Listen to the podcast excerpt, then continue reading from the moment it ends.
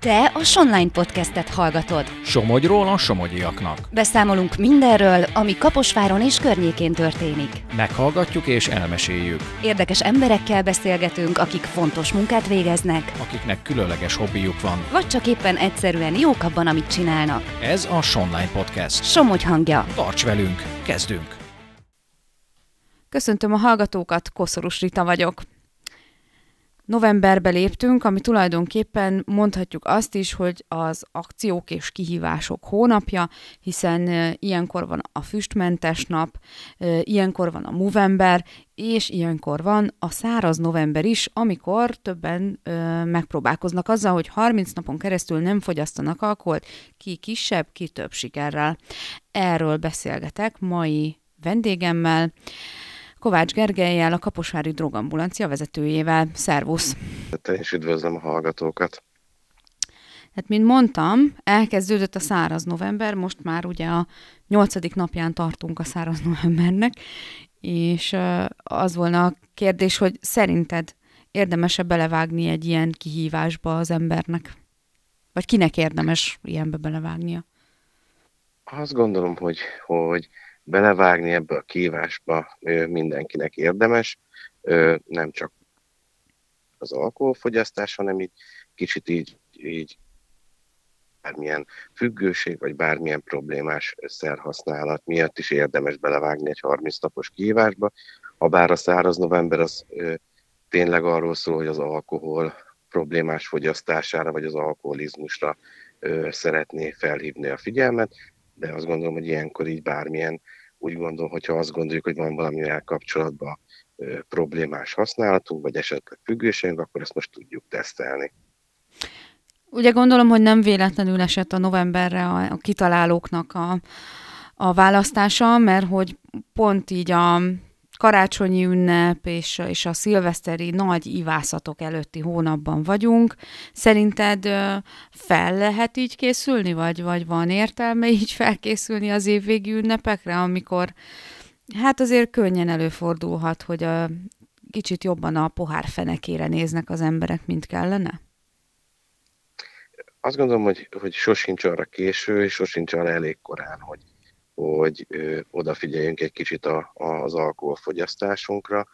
November az egy ideális hónap tud lenni arra, de amúgy mindegyik másik, de a november az, hogy akkor megnézzük azt, hogy így az alkoholt így hogy fogyasztjuk, vagy hogy, hogy, hogy része az életünknek, hogy mennyire, mennyire sikerült neki mondjuk itt teret nyerni a mi életünkben, legyen az például bármilyen korosztályban, fiataloknál, középkorosztály vagy idősebbeknél, Mm, szerintem így mindenkinél így, így jó, hogyha egy kicsit látja, hogy mennyire, mennyire van ott a, a, családi életünkben, mennyi van ott a, mennyire van ott a, abba az élettérbe, amiben mozgunk az alkoholfogyasztás, és esetleg azt is látjuk, hogyha mi egy száraz november tartunk, hogy az ismerési körünkben mondjuk mennyien mások fogyasztanak alkoholt, illetve azt, hogy tudjuk egy kicsit ö, promotálni is ezt a száraz novembernek ezt a, ezt a rendezvényét, amikor nyilván a karácsony és a szilveszter azért az alkoholfogyasztás sokszor így megnő, de hát ugyanígy megnő a nyáron, amikor a fesztivál szezon van, akkor Igen. is így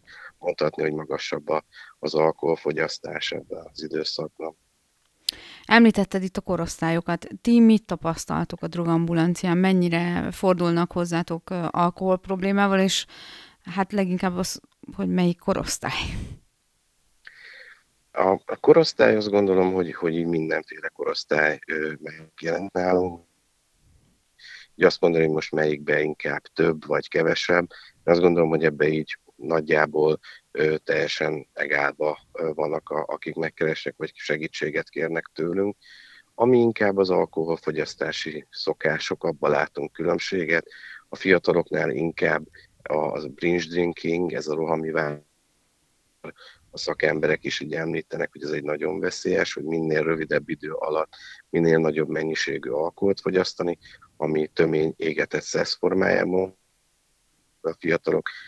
A, az idősebbeknek, meg hát nyilván, vagy a, vagy a középkorosztályban, ott azért az alkoholfogyasztási szokások azért másabbak, ott látunk abban, mint az alkoholizmusnak is ugye több típusa van, a nagyivók, problémaivók, hogy nyilván ők nekik az alkoholfogyasztásuk meg egy másik típusba sorolható bele. de hogy azt tudom mondani, hogy, hogy, hogy, hogy amiben így azt láttuk, hogy, hogy jóval magasabb a szám az, hogy minél fiatalabban már találkoznak az alkohollal, és hogy a, az az alkohollal összeköthető.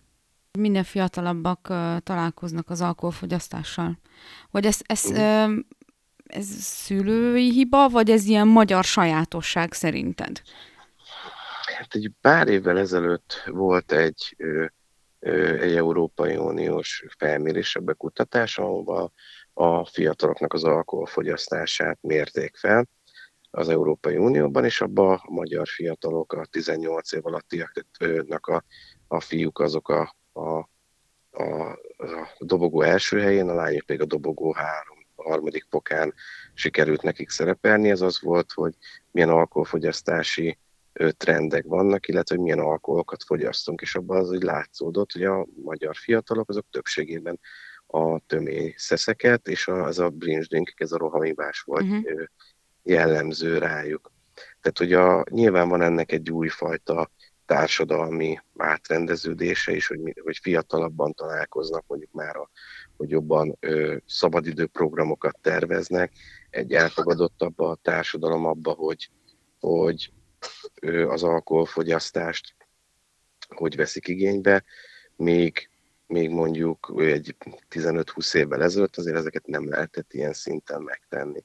Tehát, hogy szerintem ebbe is látszódott, hogy most a szülői nevelés nyilván ember van ö, kapcsolat, tehát hogy az is így azért nem elhanyagolható rész, de hogy nem csak ettől függ ez az egész, tehát sokkal inkább azt gondolom, ez egy globális jelenség, nem csak így nálunk Magyarországon, hanem globálisabban, nagyobban mutatkozik meg. Mm, hogyha valaki most hallja ezt a beszélgetést, és esetleg elgondolkozik rajta, hogy nekem vajon problémám lehet az alkohollal? Szóval miből jöhet arra rá, hogy, hogy lehet, hogy el kéne gondolkodni, vagy ki kéne próbálni ezt a kihívást? Mik az árulkodó jelek? Azt gondolom, hogy ha valakinek van egy problémás szerhasználata, és érezni fog valamit, az rögtön tudja, hogy mitől van.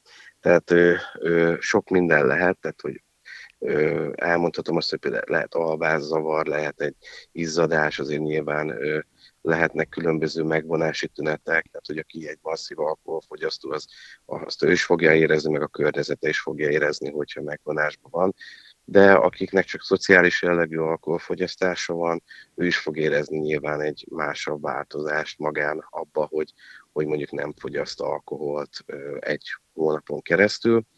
Illetve az, hogy ami szerintem még nagyon fontos, hogy a, a környezetben, hogy azokban a családokban, ahol a alkoholfogyasztásban van, hogy ebbe a száraz novemberben rájuk is kell gondolni, hogy, hogy, hogy akik felnőnek olyan családban, hogy ők is kérhetnek ugyanúgy segítséget. Hogyha ez a felhívás az arról is szól, hogy az alkohol problémával, illetve ezen tágabb értelemben a függőséggel is foglalkozzunk.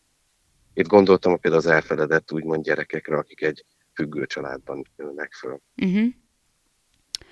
És um, mennyi az, ami sok? Mert most én például olvastam egy ilyen tanulmányról, hogy a túlzott alkoholfogyasztás csökkenti a agy kapacitását, és például mondjuk a heti három-négy ital elfogyasztása, tehát nem három-négyszeri, hanem három-négy ital elfogyasztása, az már túl sok ez szerint a tanulmány szerint.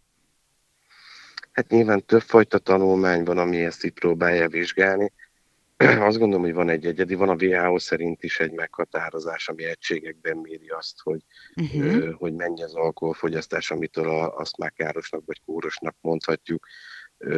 Én, én azt gondolom, hogy, hogy az, hogyha napi szinten fogyasztunk alkoholt, vagy hogyha már valamihez köthető az alkoholfogyasztásunk, az akkor már mindenképpen tudja azt mutatni, hogy azzal problémánk van, illetve hogy valami problémánk van, amit az alkohollal próbálunk feloldani.